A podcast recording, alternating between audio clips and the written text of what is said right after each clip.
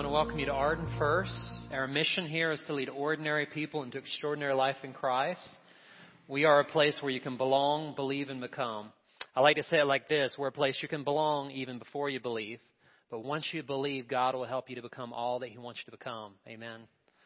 We're going to be in Luke's Gospel, chapter 9, as we go verse by verse through Luke's Gospel. I was reading about an airport. How many of you have flown this year? Anybody? Some of you have. So this flight got canceled and delayed, and there was a long line behind the travel agent's desk. And so she was had the assignment, the sole travel agent, to rebook and reschedule all the flights. So as she was doing one by one, a man got out of line and went straight to the front. He grabbed his tickets and slammed it on the travel agent's desk and said, I want the next flight and it has to be first class. And the travel agent paused for a moment and gently responded, Sir, I'd love to help you when it's your turn. As you can see, there's a long queue, and you have to wait your turn in line.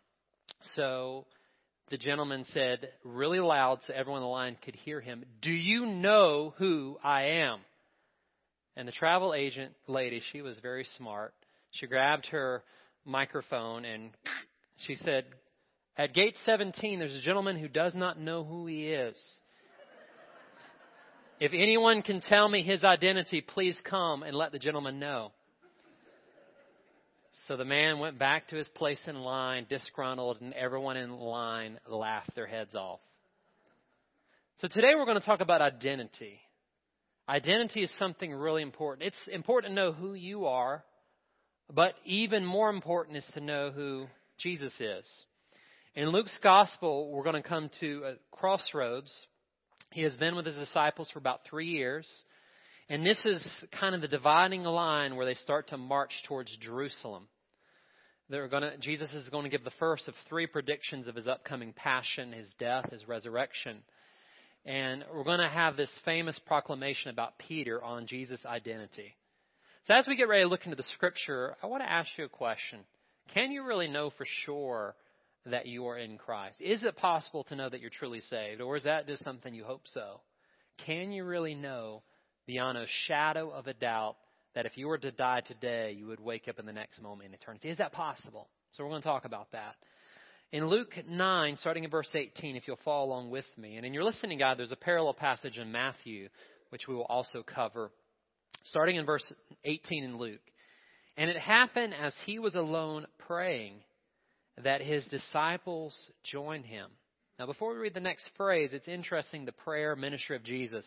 Before Jesus chose the 12 apostles, he spent a night in prayer. And before Jesus is getting ready to give them a huge pop quiz, a big test about his identity, he's praying again.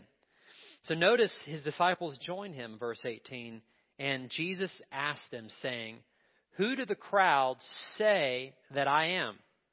So they answered and said, John the Baptist. Some say Elijah. And others say that you're one of the old prophets that's risen again.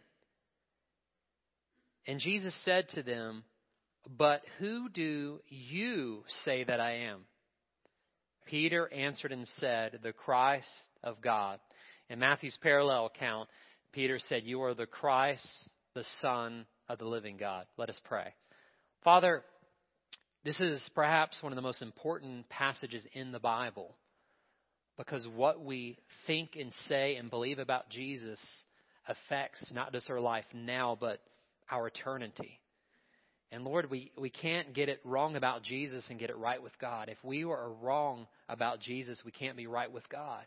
So, Lord, I pray that the Heavenly Father, Father, I pray that you would reveal to us who Jesus is so that we can have this same revelation that Peter had that Jesus is indeed God with skin on, God in the flesh. So speak to our hearts now and give us a greater understanding. In Jesus' name we pray. Amen. Today I want to talk to you about seven life giving realities, seven things about Jesus that are not just transformative now, but affect your eternity. The first one is this. Someone say, Jesus is. All right, 11 o'clock service is awake. That's good. Number one, Jesus is greater than popular opinion. Look at verse 18. And it happened as he was alone praying that his disciples joined him. And he asked them, saying, Who do the crowds say that I am? So if I were to do a survey where you live in Hendersonville, Mills River, Asheville, Candler, wherever you hail from, if I were to give a survey and give people in your neighborhood or cul-de-sac 40 questionnaires, who is Jesus, how many different opinions do you think you'd get? You'd get a lot of different opinions, right? So Jesus is asking his apostles, they've been with him for about three years, and he's getting ready to go towards Jerusalem to die on the cross. So he wants to make sure that they know that they know who he really is. They have seen him raise the dead. They've seen him heal the sick. They've seen blind eyes open, crippled people start walking. So Jesus wants them to know that they know that he is the Messiah. If you look on your listening guide, the setting is Caesarea Philippi. A little info about that. It's located north of the Sea of Galilee. It's at the base of the southwest slope of Mount Hermon. And it's often associated with idol worship. There's a picture here, so it's a beautiful place. Mount Hermon, for the anybody ever been to Mount Hermon? Or at least seen it? It's about 9,000 feet tall. And at, at a portion of the, the place where this is located, there's a rock. And this rock was dedicated to idol worship. So it's interesting. We'll see in Matthew's parallel gospel, Jesus talks about the rock. He's doing a play on words because Peter's name means rock. There was a rock here that was dedicated to idol worship. So this place, Caesarea Philippi, was a beautiful place, but it was known for idols. In fact, has anybody ever ate at Baskin Robbins? They have the flavor of the month, right? Uh, this place was like the idol of the month. You pick and choose which idol you want. Uh, there was even a temple uh, dedicated to Caesar uh, by Herod because he thought Caesar Augustus was divine. There were about 14 different temples from, from my research in this place. So it's interesting that Jesus would go to a pluralistic place where they worship many gods, and he was to ask them the big question Who do you say that I am? What about me? So the thing about it is, Jesus is greater than popular opinion. When he asks, Who do the crowd say that I am? Did you know that you'll seldom get the right answer when it comes to God in the crowds? Being politically correct and biblically correct are often parallel opposites. So here's the thing, church. We can't change with the culture. Truth never changes. Truth is eternal as God is eternal. So we can't go along with what is politically correct. We have to go with what is biblically correct. So Arden First Baptist, we stand on the Word of God. We believe it's living, it's infallible, it's accurate, and we can trust it. Amen. That'll make even a Baptist say amen sometime, right? So, why cannot we trust popular opinion? Well, popular opinion, if you would go downtown Asheville to Malaprop's bookstore or Barnes and Noble and have a, a conversation over tea or coffee and ask them, what do you think about Jesus? The average person who's not a believer, they're going to tell you that Jesus is what? He's a good person, right? He, he, I look up to him, morality. The problem with popular opinion about Jesus, it's often wrong because they're placing Jesus as a good moral teacher on the same level like Gandhi, like Socrates, like the Dalai Lama. The problem with all this is Jesus claimed to be God. And some people will say, well, Jesus never said he was God in Scripture. Well, you obviously haven't read the Bible if you say that. If you look on your listening guide, let me give you a few verses about what others, his apostles said and what Jesus himself said. John 1 1, the Apostle John says, In the beginning was the Word, the Word was with God, and the Word was God. So John the Apostle, who was the closest to Jesus, said, Jesus is God.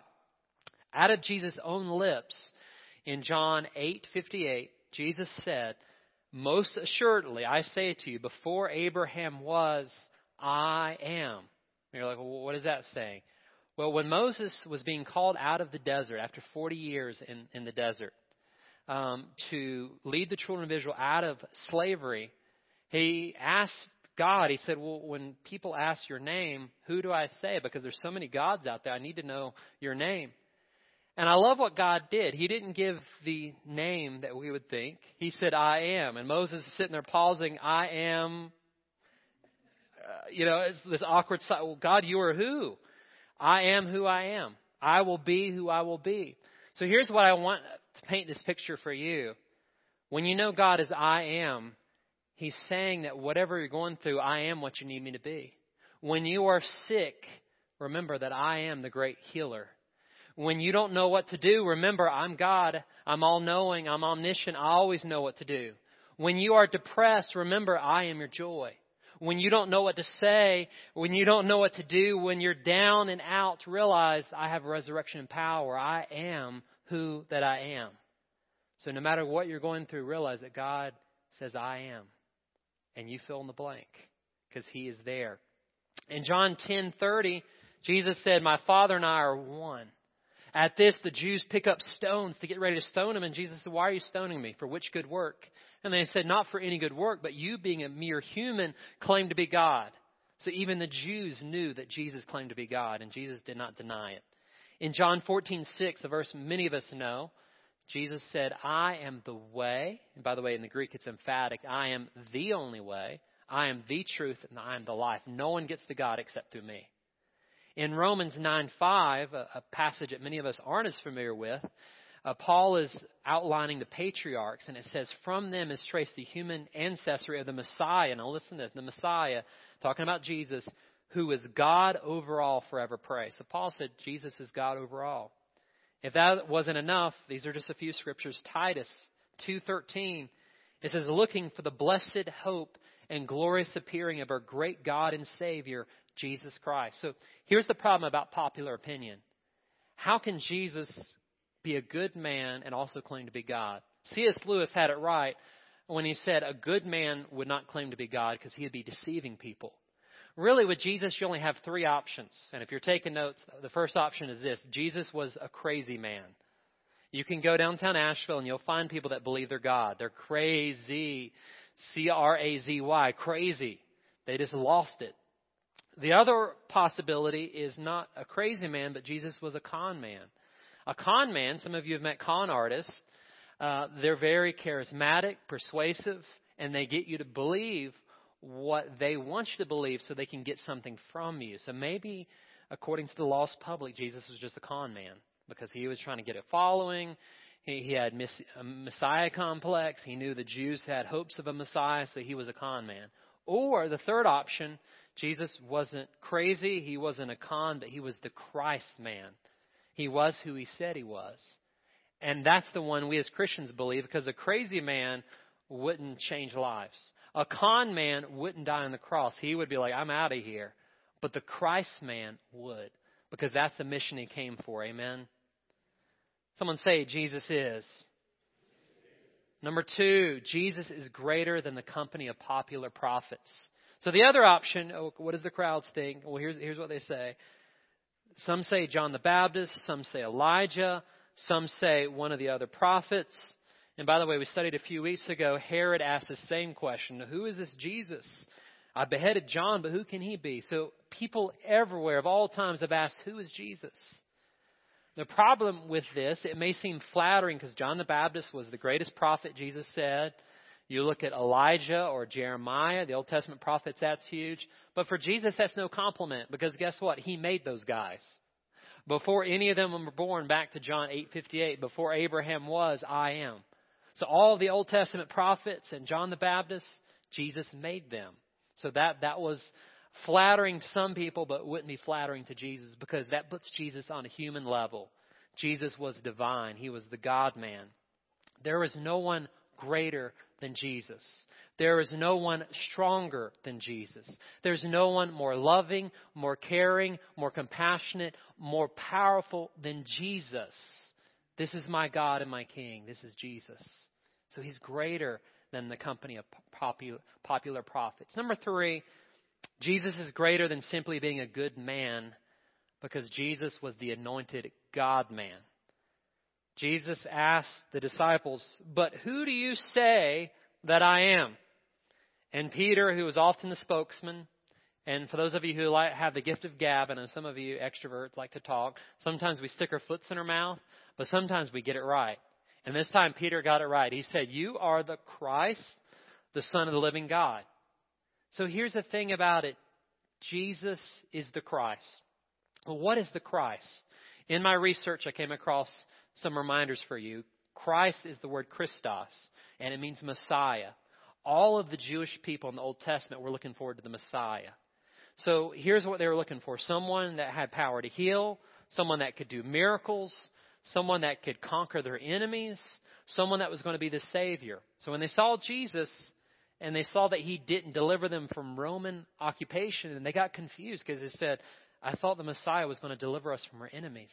I thought the lion was going to lay down the lamb. What's the deal? The Jewish people got it wrong in this. There was two comings of the Messiah. The first coming was to die for the sins of the world, which, by the way, it talks about this in the Old Testament. Psalm 22, Isaiah 53. They loved the deliverance passages, but they didn't quite get the suffering servant passages. So there was two advents. The first advent, Jesus came to die the, for the world. The second coming, he's going to come to defeat his enemies and usher into eternity, the new heaven, the new earth. So that's where the Jewish people were like, Jesus was great, but they're still enemies. They didn't get that there was two advents of the Messiah. So in the Old Testament, in my research, I was reminded there were three people that were anointed. You know, the Messiah means anointed one. Does anybody know? There were prophets, priests, and kings. So as a prophet, Jesus reveals the will of God for our salvation. As a priest, he offers not just a sacrifice, but he offers himself as a sacrifice, and he makes intercession for us. And as a king, he rules. He defends us. He restrains his people's enemies. And one day, he's going to conquer those who refuse his rule. So the question I want to ask is who is Jesus to you?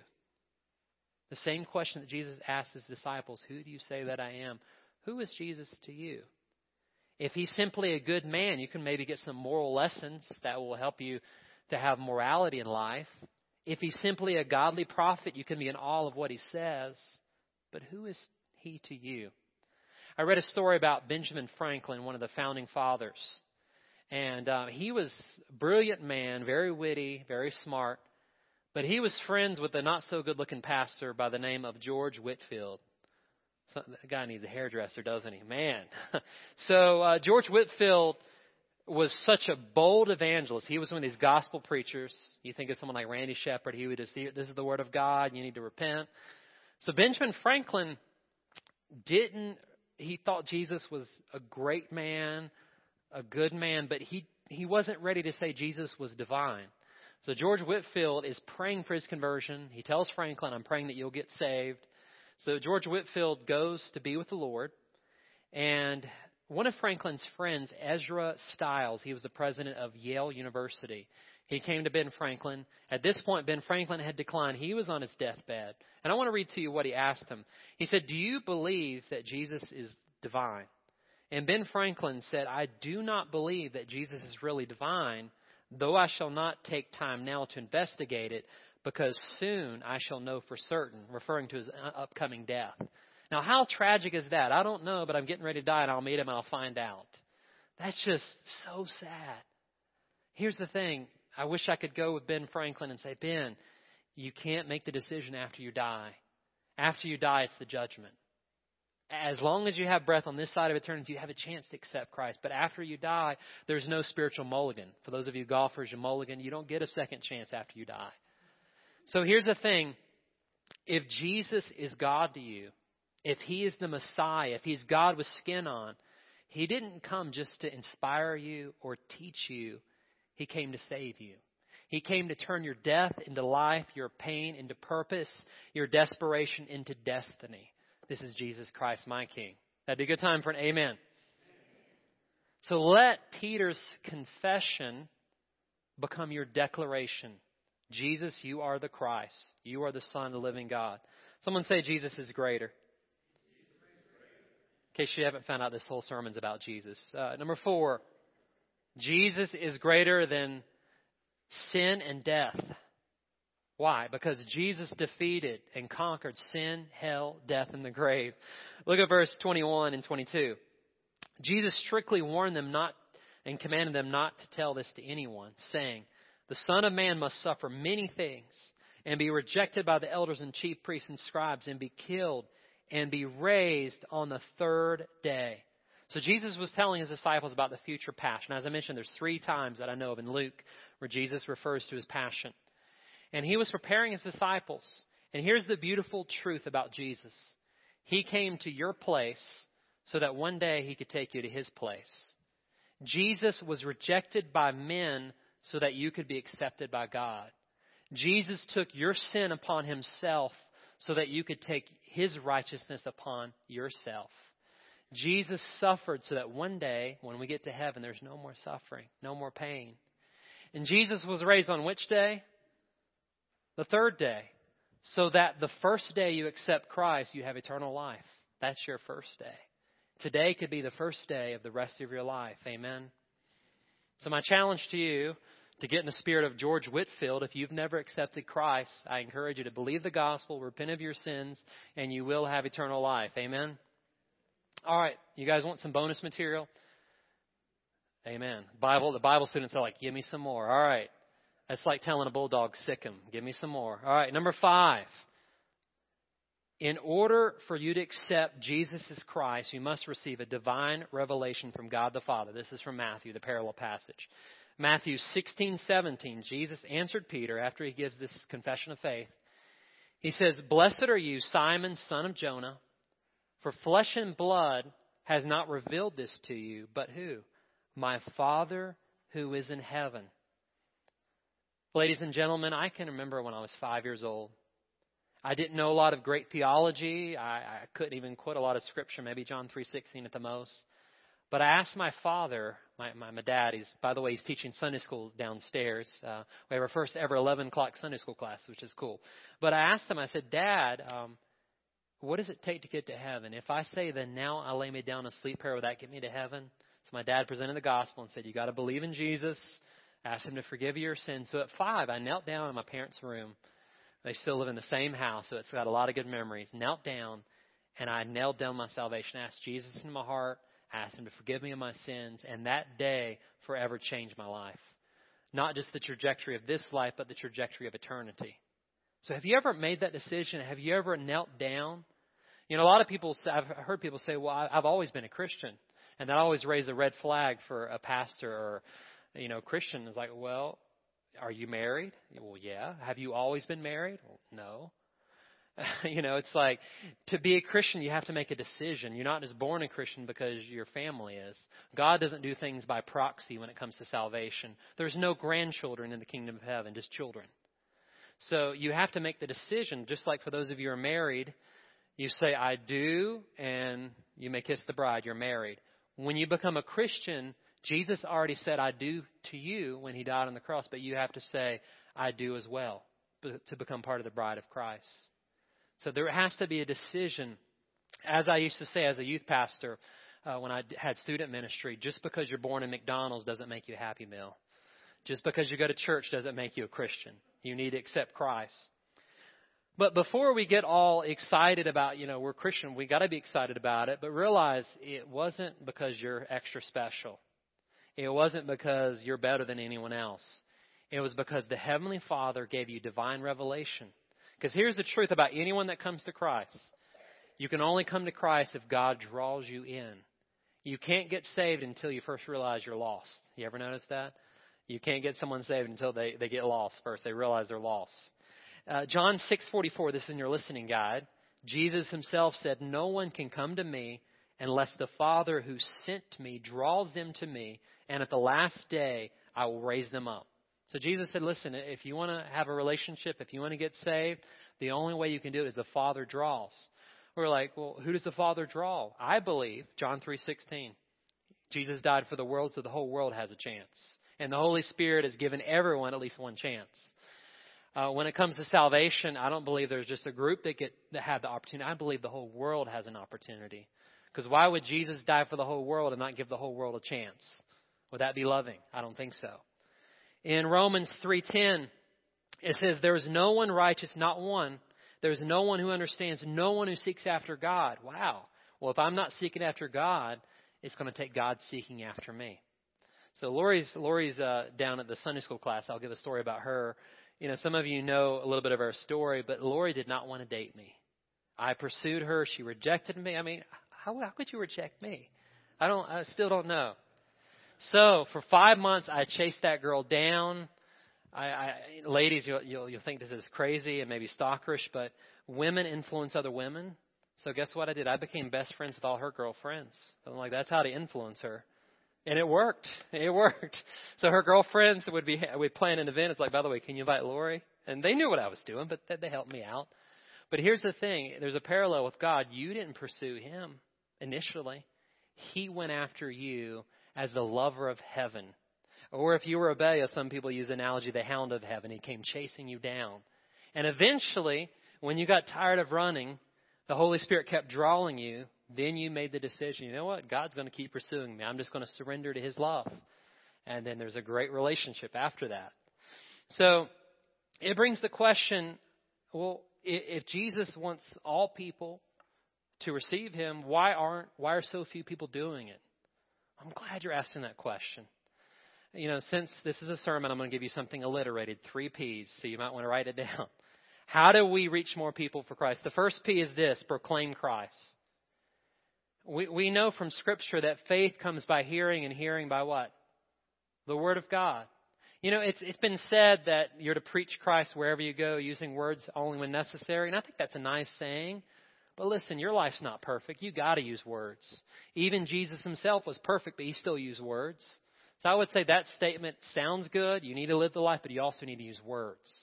The reason why is that the Bible is the only thing that's inspired. Your life's not. So if you're just looking at my life, you may not get saved from that witness alone. You need the revelation of God through His Word. Amen. So proclaim Christ. The second thing is present the gospel. They got to be presented with a chance to either accept Christ or reject Him. Back to Romans 10, verse 9, it says that if you confess with your mouth Jesus is Lord, what we're talking about here, and you believe in your heart that God has raised him from the dead, you will be saved. So the gospel is this Jesus is God. He died on the cross. He was buried. On the third day, he rose again. And if I'm willing to receive it and turn from my sin, I will be saved. And you can know it. I mentioned at the beginning, can you really know that you're saved? The Bible's answer is absolutely yes. It says in the book of 1 John, I write these things to you who believe that Jesus is the Christ, that believing that you may have life, that you may know and here's the thing we can know beyond a shadow of a doubt that you're saved. So that tension that you had at the beginning, kind of really know, let's release it by if you've accepted Jesus truly, you truly have life present tense. It is not just a hope when I get to heaven, I hope I'll make it. Here's the truth about eternal life that maybe you haven't heard or heard in a while. Eternal life begins the moment you get saved. A lot of people think it begins when you get to heaven. That's a culmination of eternal life. But in the book of John, it says, Whoever has the Son has life. It's present tense reality. That's good news. Look at the person next to you. That's good news. So present the gospel. So we proclaim Christ, we present the gospel, and number three, the third P is practice what you proclaim. You don't want there to be a discontinuity between what you say and how you live. If people hear you say the gospel, but they don't see you live the gospel, it produces a discontinuity in that person's mind. They're like, they say this, but they're living this. And it, it adds to the long list. I would go to church, but the church is full of hypocrites. That's why they see it. What they're saying is there's a discontinuity. What I tell them, I don't argue with them. I say, you're absolutely right. And there's always room for one more. I don't argue with them because here's the thing none of us are perfect. We've talked in, in, in weeks past that there's the hypocrite gap. Hypocrite gap is what you know and what you do. Whatever gap there is, that's how big of a hypocrite one is. Now, the goal is to narrow that gap. That's what the Bible calls sanctification. But none of us are perfect. So if you're looking for a perfect church, I'm sorry, we're not it. And as soon as you find that place, it won't be perfect as soon as you join. Ouch. but it's the truth. All right, number six. The church is built upon the foundation that Jesus is indeed the Christ, the Son of God. Now, for the Bible students out here, you love the play of words in Matthew. You know, Jesus is standing perhaps by this rock where there's idol worship, and he's standing with Peter, whose name is Rock, Petros, or Petra. I'm not sure which Greek word, but he's a rock. And there, there's a play on words. And Peter's name basically means little rock. And then he's standing next to a big rock. And by the way, the analogy of God in the Old Testament is the rock. So you're like, what is he referring to? Is he referring to Peter? Is he referring to Peter's confession? Is he referring to Christ? I think there may be a blend of all the above because if you read scripture, and I'm going to give you some references, 1 Corinthians 3:11, it says that the church is built upon Christ as the foundation. So he's the ultimate rock. But guess what? Peter's little rock is built upon Christ. And your little rock is built upon Christ as well. And Peter's confession that you are the Christ, the Son of the living God, that's the confession that Christians have as salvation. So the church is built upon that. So which is it? Is it Jesus, Peter, his confession? I think it's a blend of all three. Jesus being the foundation, he's the chief cornerstone, and every time someone confesses and believes in their mouth, Jesus, you are the Christ, the Son of the living God, I give my life to you, guess what? There's another rock, and another rock, and another rock, and another rock.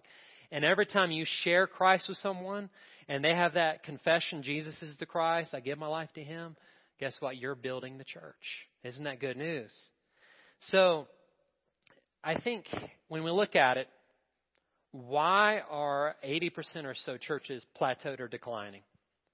Has the church lost its power? I mean, the churches, we have more education than ever before. We have some of the best music, best programs than ever before. Why are we declining? Why are churches across the board declining? I think it goes back to this. We want to have great programs, and great programs are wonderful, but great programs do not change the world. We want to have the best music programs, and we have a wonderful one here, Arden. But great music alone does not change the world. We want inspiring teachers and messages, but inspiring teachings and teachings and messages alone do not change the world. Folks, the only thing that changes the world is Jesus Christ and his foundation. The reason why the church loses our power is, you know, we, we get focused on all the trappings, which they're all good in their place. And if we don't keep Christ central, we lose the focus, we lose the power, and the church cannot be built any higher. Because Christ is the chief cornerstone. He is the center of it all. And if we lose center, guess what? We lose focus and we lose power. So let us have the greatest programs and the greatest music and the greatest Sunday school class and the greatest. But ne- let us never forget, Jesus himself said, If I am lifted up, I'll do what? I'll draw all men to me. We forget that. It's so simple. We need to focus on Jesus Christ and the church is built upon him. Amen. Number 10, or number 7, I don't have 10 points. Number 7, you're like, thank God he doesn't have 7 points. number 7, the church has this promise. Who will build his church? Jesus will build his church, and death and hell cannot overcome it. that is such good news. Look at verse 18. And I say to you that you're Peter, your little rock, and on this rock, I believe he's talking about himself, I will build my church and the gates of Hades shall not prevail against it. And I will give to you the keys of the kingdom of heaven, and whatever you bind on earth will be bound in heaven, whatever you loose on earth will be loosed in heaven. Many of you have uh, heard of the Emperor Charlemagne. And it's interesting, in the year 1000 AD, this is some 186 years after he died, um, one of the other emperors that followed opened up his tomb. And there was Charlemagne in his tomb. There was gold and jewels. I mean, you can just imagine all the beauty. And on his throne, there sat the Emperor Charlemagne. He was sitting, he still had the crown on his head. For those of you who grew up in the 80s, he had like the Mr. T starter kit, I imagine, all the gold bling. Um, he had all this, but what, what's fascinating is his hand was extended out to a book in his lap. Come to find out, he was reading the Bible, and his bony little skeletal finger was pointing to this verse, Mark 8:36. For what does it profit for a man to gain the whole world and forfeit his soul? I wonder what answer Charlemagne gave. I wonder what answer you will give.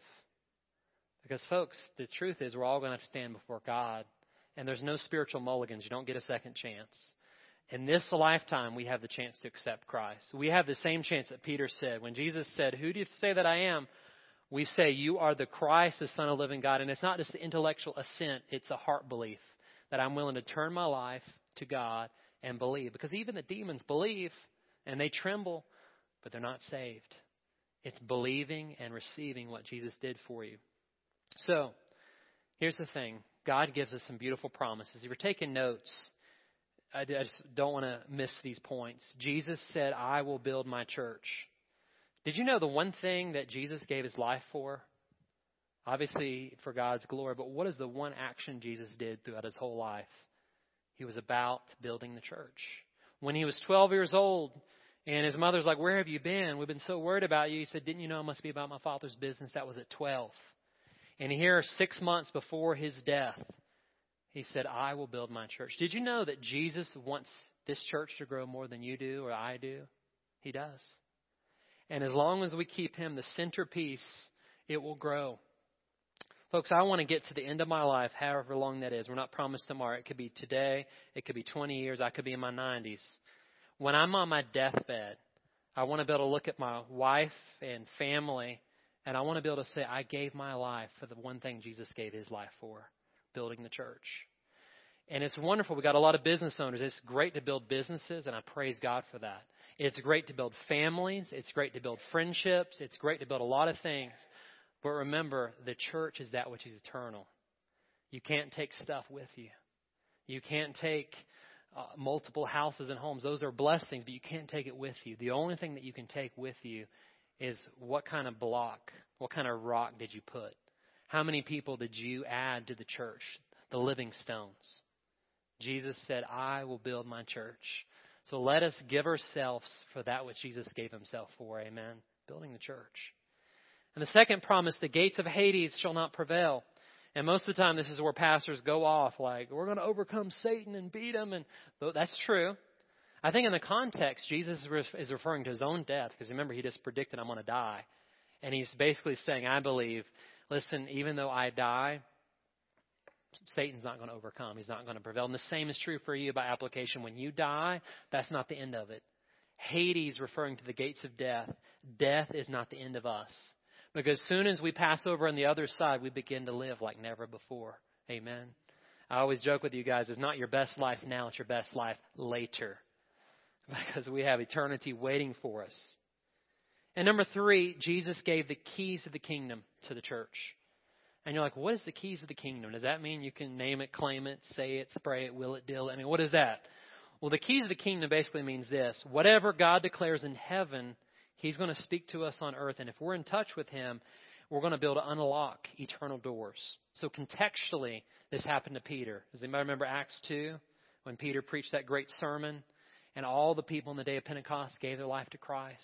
All these people that came scattered throughout. You saw 3,000 people get saved. So we saw the Jews entering in.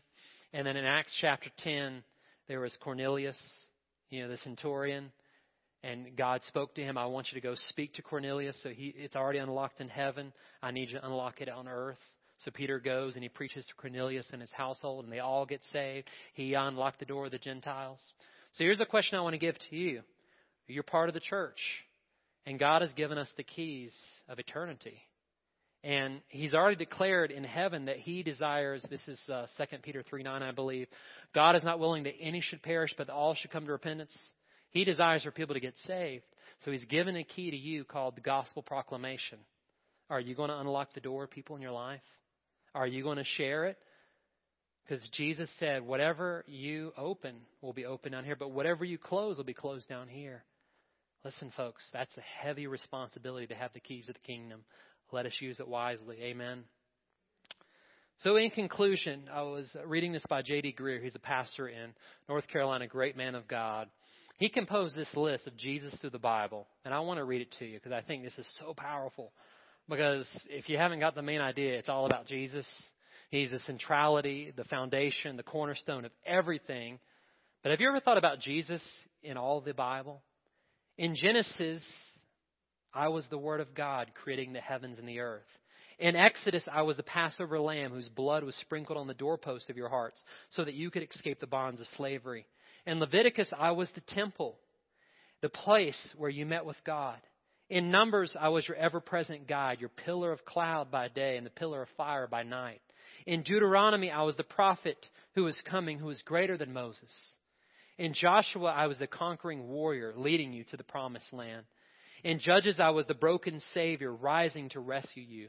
In Ruth, I was your kinsman redeemer. In 1st and 2nd Samuel, I was the pure hearted shepherd king who rushed out to face your giants all alone. In 1st and 2nd Kings, I was the righteous ruler. In 1st and 2nd Chronicles, I was the restorer of the kingdom. In Ezra, I was the faithful scribe. In Nehemiah, I was the rebuilder of walls. In Esther, I was your advocate, risking my life to restore you to royalty. In Job, I was your living redeemer. In the Psalms, I was the one who hears your cries. In Proverbs, I am wisdom personified. In Ecclesiastes, I am the meaning that lets you escape the madness of the world. In the Song of Solomon, I am your lover and your bridegroom. In Isaiah, I was the wonderful counselor, mighty God, everlasting Father, Prince of Peace, wounded for your transgressions and bruised for your iniquities. In Jeremiah, I am the spirit that writes God's law on your heart. In Lamentations, I was the weeping prophet. In Ezekiel, I was the river of life, bringing healing to the nations. In Daniel, I'm the fourth man in the fire. In Hosea, I was the ever faithful husband, pursuing my unfaithful bride. In Joel, I was the restorer of all that which the locusts have eaten away. In Amos, I was your burden bearer. In Obadiah, the judge of the earth. In Jonah, the prophet cast out into the storm so that you could be brought in. In Micah, the everlasting ruler born to us in Bethlehem. In Nahum, the avenger of God's elect. In Habakkuk, your reason of rejoicing, even when our fields are empty. In Zephaniah, I am the great reformer. In Haggai, the cleansing fountain. In Zechariah, I was the pierced son, whom every eye on earth shall one day behold. And in Malachi, I am the sun of righteousness, rising with healing in my wings. But the Bible doesn't stop there. In the New Testament, Jesus in Matthew, he's the King of the Jews. In Mark, he's the Son of God. In Luke, he's the Savior born unto us this day in the city of Bethlehem, which is Christ the Lord. In John, he's the Word become flesh, dwelling among us. In Acts, he's Christ, the risen Lord, proclaiming salvation to the nations. In Romans, he's the justifier. In 1st and 2nd Corinthians, the Spirit at work in the churches. In Galatians, he is our righteousness imputed by faith. In Ephesians, our righteous armor. In Philippians, the God who meets our every need. In Colossians, he's the firstborn of all creation. In 1st and 2nd Thessalonians, he's descending from heaven with a shout. Let's hear you guys shout. Woo! Make even a First Baptist want to shout, coming to meet us together in the clouds. In 1st and 2nd Timothy, he's the one mediator, mediator between God and man.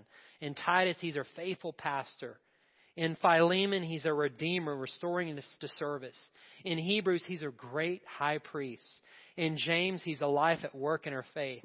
In 1st and 2nd Peter, he's our living cornerstone. In 1st, 2nd, and 3rd John, he is our advocate, pleading his righteousness in our place. In Jude, he's God, our Savior, the one who keeps us stumbling and presents us blameless in his presence with great joy. And in Revelation, he is the Alpha and Omega. He's the beginning and the end. He's the Lamb slain before the foundation of the world. He's the King of kings and the Lord of lords. Church, it's always been about Jesus, and it forever will be about Him. Amen. So today, we talked about how Jesus is greater than popular opinion. He's greater than the company of popular prophets. He's greater than simply being a good man because he's the anointed God man. He's greater than sin and death because he conquered sin, hell, death, and the grave. In order for you to accept Jesus as Christ, you must receive a divine revelation from God the Father. The church is built upon the foundation that Jesus is indeed the Christ, the Son of God. And the church has this promise Jesus was, will build his church, and death and hell cannot overcome it. So we talked about a lot in 66 books of the Bible in one sermon. So to simplify it, the sermon in a sentence is this Jesus Christ is the hope of the world, so let everybody know about it.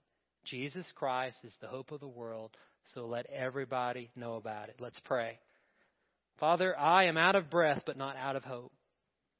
I thank you that it's all always been about Jesus. Father, we repent for where we've been one degree to 10 degrees or however many degrees off where Jesus is not the center of it all. Forgive us for that. And Jesus, help us to keep our eyes fixed and focused on you. Right now, as the believers pray silently in your seats, would there be anyone here that you've never had a revelation that Jesus is God, that He died on the cross, that He rose, and that He wants to give you forgiveness? If that's you, you've never accepted Christ, raise your hand. I'm going to pray a prayer with you. This could be the first day of the rest of your life, just like when I was five, you can say that prayer. If that's you, no one looking around to say, Jesus, I believe that you're God, that you're the Messiah. I believe that you died on the cross, you were buried, and you rose again. And Jesus, I'm willing to give my life to you. Forgive me of all my sins. Step out of heaven and into my life, into my heart. I make you my Lord, my Savior, my King, my friend. Please forgive me of all my sins, Jesus. And for the believers praying, if you're like me and say, I want to end my life saying I built the church, you may have done a lot of successful things, and we praise God for that. We don't minimize that, but we want to maximize your life's all about building the church, investing in that which is eternal. And if you're like me, you haven't always done it perfectly, but you want to get better at that, say this prayer Jesus, I want to be about building your church. I want to be about investing my life in eternity, the Word of God, and people. Forgive me where I've fallen short of this and help me to do better. In Jesus' name we pray. And all God's children said, Amen.